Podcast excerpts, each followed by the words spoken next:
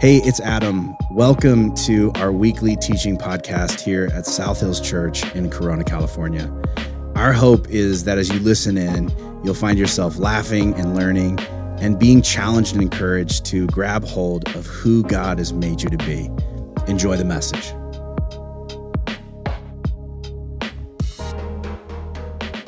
And uh, tonight, I want to just spend some time while all of the kids are diving into the kits that we gave you. Some of you are like, are those personal pizzas? Uh, they're not, uh, but there's uh, some activities and some puzzles and colors and stuff in there.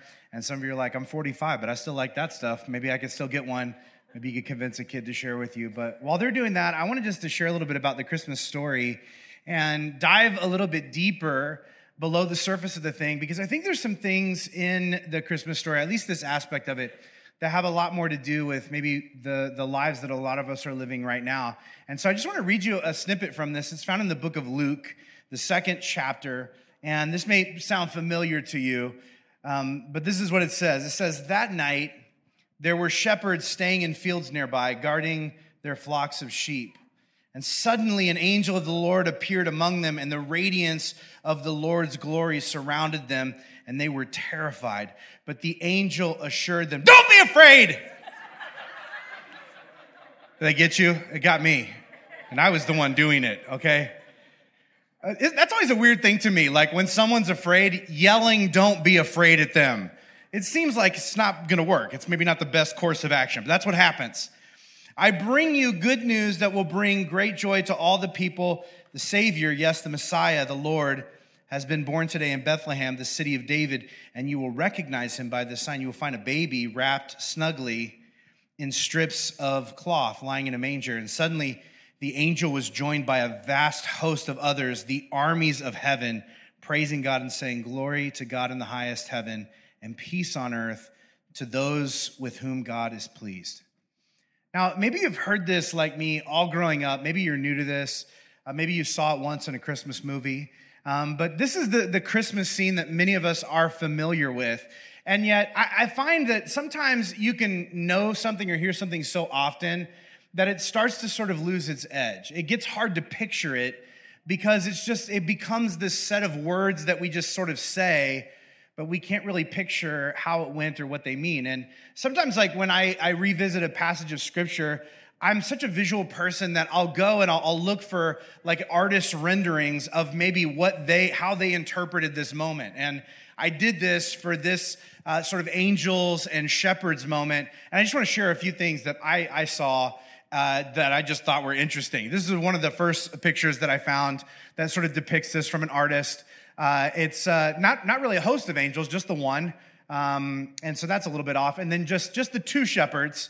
And I, I, it's interesting because uh, it says that they were afraid, but neither one of these guys seems afraid, right? The guy laying on the ground is just like, bring it on. You know what I mean? Doesn't it seem like he's beckoning him? And the other guy's like, shoo, away with you, right? You better not stay in this sundress. He seems very, like, not what, at least my image of what I thought from this. Maybe that's just me, but that's just one. There's another painting um, that I found. That's this one, and there is there is a host of angels. Right? They're all hiding behind the cloud. It, it's kind of fuzzy. It's hard to see, but it's like it almost seems like they're like you know when you go to a surprise birthday party and one person is bringing everyone like bringing the person in and then everyone's like hiding in the kitchen they're like shh look out you're standing on my toe shh it's a time okay wait. it's like they're doing that behind the cloud you know what i mean and this other angel he was supposed to go out and he's trying to act all casual and he's just like I mean, what do I say? It's a baby. You know what I mean? He just, he's a little too flippant. I don't know. What do you want me to say? You know, he just seems a little too callous. And then one thing I didn't know about this, apparently, if you go back, the the the, the shepherd scene is um, is that the Pied Piper in the front, beckoning the little children? Is that weird? I just thought that was a different story. But anyway, next one, I this one I've I've always loved because when I look at it, the first thing I think of, I'm like, is that Sting? Is Sting? Is Sting playing the angel Gabriel? Am I the only one that thinks this? I, I, I picture this painting like having happened, like at the actual scene where the, the, the shepherds get scared. They're like, oh no, what, is that Sting? Like they're confused too, you know? And he's like, Roxanne! And they're like, what? And he's like, just kidding. We have a different song. It's Parumpa Pum Pum. Let's get to it. I got an announcement to make. Then there's then there's this other uh, this other rendition. This is like this ink drawing, and this one it just seems so interesting to me because of is everyone looking at the front shepherd like shepherd? Is that a shepherd? I feel like that's what the devil would look like if he was a shepherd, right? He just seems evil, and then the angel's there, and he's like, "Don't look at me, I'm hideous," and he's like, he's like pulling his cloak over him, and it just I don't know. There's something about it that feels weird, but I like the hat on the guy in the back. Anyway, there's another one. Uh, let's see. This one, I feel like some of us have such a distorted view of a lot of things that happen in Scripture because of color pages. Um, the color pages ruin the Bible for a lot of us. Like this one's so, it's like all the angels look Swedish. You know what I mean? They're just, it's weird, right? And they're all, they look like clones of one another. And I, it, it looks like they came down and they were just like, we have good news of great joy from IKEA. And then they gave him they gave him that fireplace and they had to put it together with like an Allen wrench. Lingonberries for everyone. Is that even a real berry? I feel like they just made it up. And then there's then there's this one. This is uh, honestly probably my favorite one. And not because it's funny, but because I think when I look at this, there's something about it that feels maybe close. And the reason it feels close to me is because these, these guys really do seem afraid. And I love that like we don't get to see the angels. I love that we just get to see the, the shepherds and they're different ages and they're all showing fear in different ways. And they seem like unsettled. And this is what I would have imagined it, it, looked like because these shepherds would have assumed that if something truly divine was happening, the only reason why God would ever appear to or like, you know, call upon them was would be to punish them. And I think they would have thought that because um, historians tell us that, that it's likely that these shepherds, like a lot of city shepherds during this time in history, were actually criminals living out a sentence. Like they had done something horrible or were accused of doing something, and they were tried, and it was decided that the thing that they did, that the punishment for that crime would be complete ostracization. And they were ripped from their families and friends. They were ripped from all normalcy and regularity, and they were put up on a hill to watch the sheep that belonged to the people who lived in the village that they were no longer allowed to have contact with. Like, think about that for a minute. Think about the extremity of that sentence. To live your whole life, not just away from people, but at a distance where you could see the people, but you couldn't be with the people. Like that one thing that you did in your life stigmatized you to such a certain extent that this was going to be your existence, that that is what you would be known for and you would pay for it forever. And in fact, it, you know, these, these people would, you know, because they're around sheep and there's a, you know, a lot less baths back in the day, um, they would smell like sheep, which means that people would smell you coming and they could only associate that smell with you and what you did as a shepherd, which would have been associated with whatever you did to make you a shepherd, which means that every time you went anywhere, people could smell the shame on you. I think that would be a heavy burden to carry. Like every time you came into town, people would hide their valuables and they would pull their children close and they would be whispering, and you knew it was about you. And I wonder if you have ever felt like this.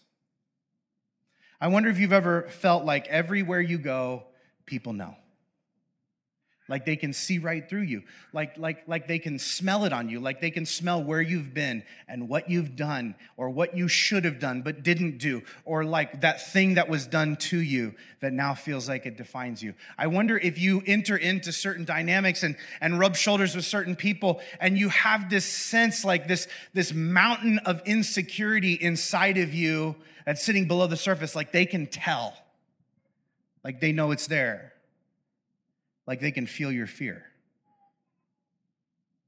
I wonder if you ever feel like when people look at you, all they see is that dumb thing that you did, or that, that time that you overreacted and you can't take it back, or that horrible trait that you've tried to get rid of and it's still following you around or that recent failure or or the sense that like you you haven't yet lived up to the potential that everybody thought you had but it's just never happened that was these people's lives these shepherds out in these fields and so back in this like ancient time right uh, a time before netflix okay this is what these people did at night. They would sit out on the side of a hill in complete darkness around these sheep that they were watching and staring at this community that they've been ostracized from.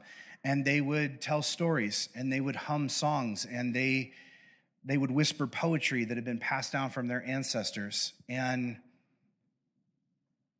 some of the stanzas were more significant to them than others. There were, there were certain songs that made more frequent appearances. And I don't think it was just that they were catchy. I think it was that certain ones hit home, right? Certain songs that they would hum to themselves spoke to their, their souls. It was like something about that phrase or that lyric spoke to them in a really personal way. And there was one I can imagine them singing by the prophet Isaiah, who lived a couple thousand years before these people but they would grow up memorizing his words. And in Isaiah chapter 9, verse 2, um, there's this lyric that says, The people who walk in darkness will see a great light.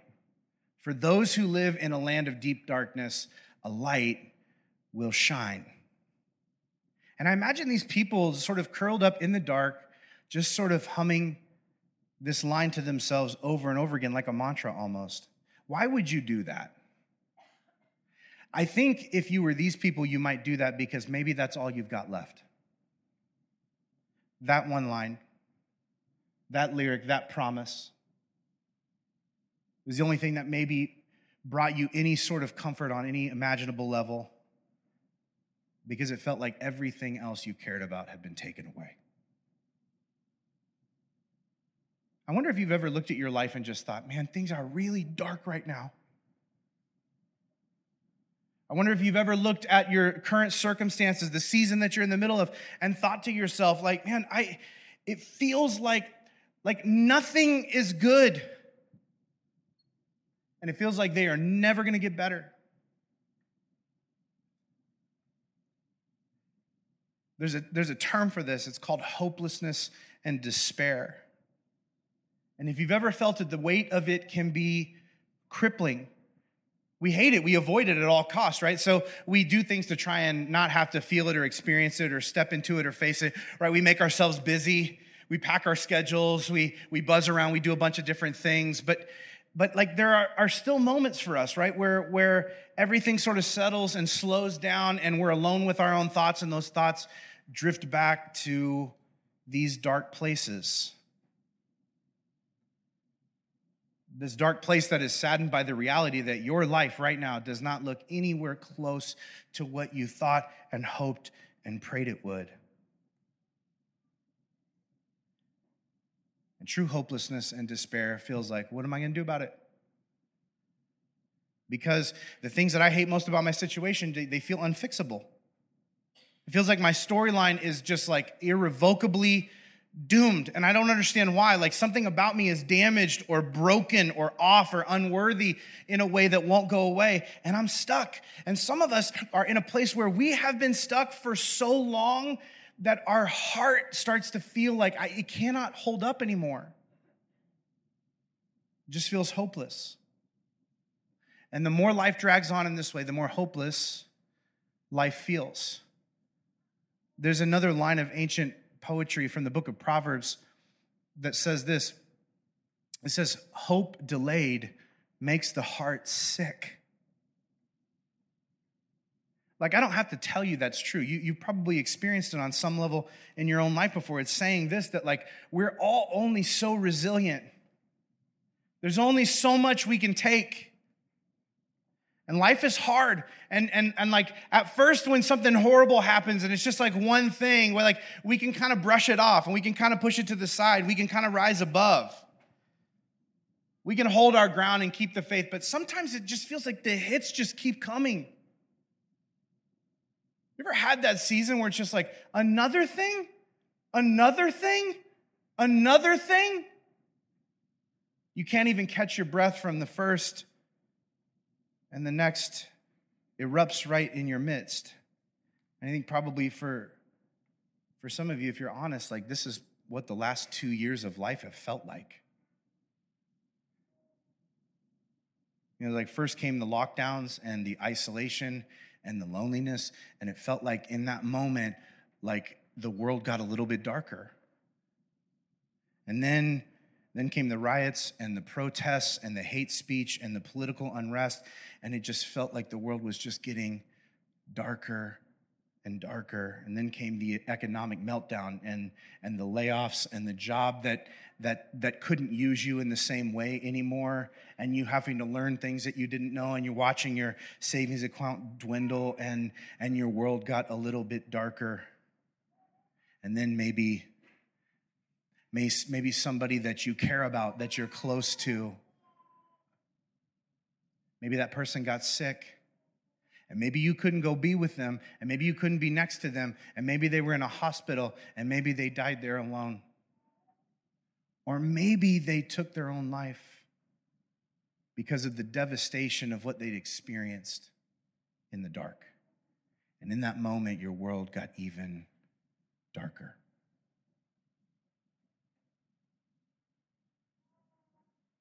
For some of you, like the storyline is, is maybe different, but different events, but it led to the same place. Here's the thing that I do know about you you know what darkness feels like.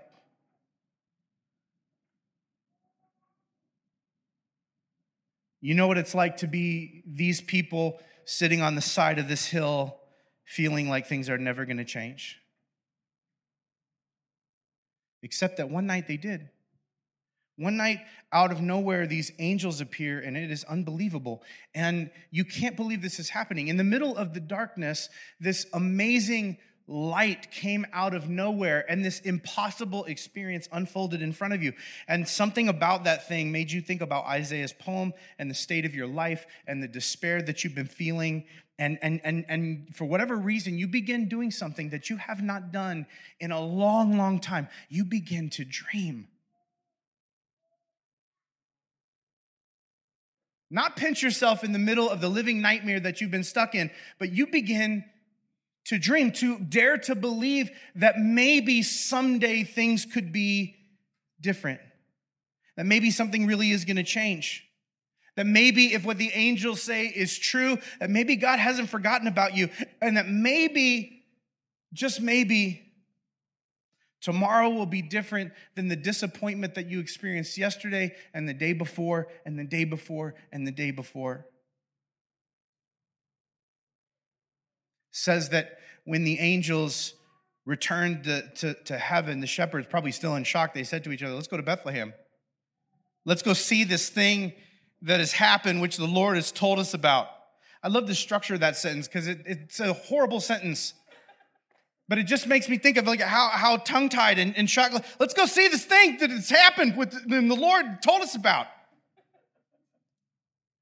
They hurried to the, the village and they found Mary and Joseph, and, and there was a baby lying in the manger.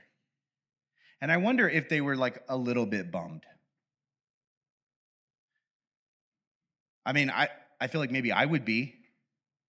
When you, you think that you have seen something supernatural that has been prophesied about, Maybe this is the great light in the midst of the darkest moment you've ever experienced. And you're gonna go find it. This is God coming to earth that's gonna change everything and save the day. And you go and and and like and you get there and there's a star above the house, and you're like, oh my gosh, this is it. You get in there and you're like, just a, it's just a baby? That's it? That's basically my kid's reaction when their new cousin was born. Tegan was excited, of course. My boys, they, they, we, they, they saw how excited we were, how excited their mom was, their sister was, how excited I was to see this baby. We went there, and I don't know what they thought they were going to see, but they were just like, it's just a baby. Not that big a deal. We're like, but look how small the fingers and toes and all the things are. And they're like, yeah, babies are small. That's how they make them. just unimpressed. You ever wonder why a baby? I think part of it is because hope starts small and it grows slow. There's this constant sort of reminder or theme in scripture that the thing destined to change everything never looks like much of anything in the beginning. It's so small that it would be easy to ignore and push aside and pretend like you didn't notice or see it. But some people, some people are blessed with a faith to be able to see below the surface, and they can peer at that small thing and see that it's leading somewhere. That it has big implications, that this is not just a baby, it's a symbol of hope. It's the light of the world. It's the thing that will defeat the darkness that seems to be swallowing them whole. And I think part of the reason that, that God packages hope in, in such small bundles is that what we do with it partially determines what He does through it. Ultimately, this is the principle that I, I think that God wanted them to see then and us to see now. That the reality is what you nurture grows.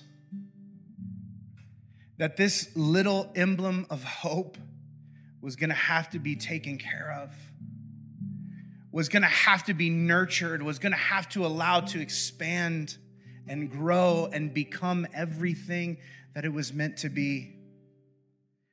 But this thing works both ways. If whatever you nurture grows, that means that, like, bitterness, hatred, jealousy, rage, those hurt feelings that like we're so wounded and we sit in them and we focus on them and we marinate in them. And because they are what we nurture that's what grows. And that's who we become. And I would imagine that, that these shepherds on the side of this hill, that there had been a lot of that in their lives. What they were exposed to this day was a small seed of hope that things were going to change. And they grabbed hold of that thing and began to nurture it in their hearts, and hope began to take over. The story goes on to say that the shepherds went back to their flocks, glorifying and praising God for all they had heard and seen. It was just as the angel had told them. And, you know, all the songs and all of the, the Christmas sermons I've ever heard always focus on the fact that, like, after they seen Jesus, they, they were praising and they were, like, thankful and they were like, God keeps his promises. And you know, the part that, like, always sticks out to me is the first part of the sentence after this amazing moment that was supposed to change everything, it says that the shepherds went back to their flocks. What a disappointing moment. I got to go back. I got to go back to the hill where I'm ostracized. I got to go live out the rest of the, the, the sentence for the crime that I didn't even really fully commit. I got to go back to the circumstances I've been begging you to get me out of. What a difficult reality to embrace. And yet somehow they're able to do it while glorifying and praising God. And I think what we see here, and I hope you tuck this into your heart this Christmas, receiving hope doesn't always mean we don't have to ever return to the same situation. But what it does mean is that when you do, you're not the same you.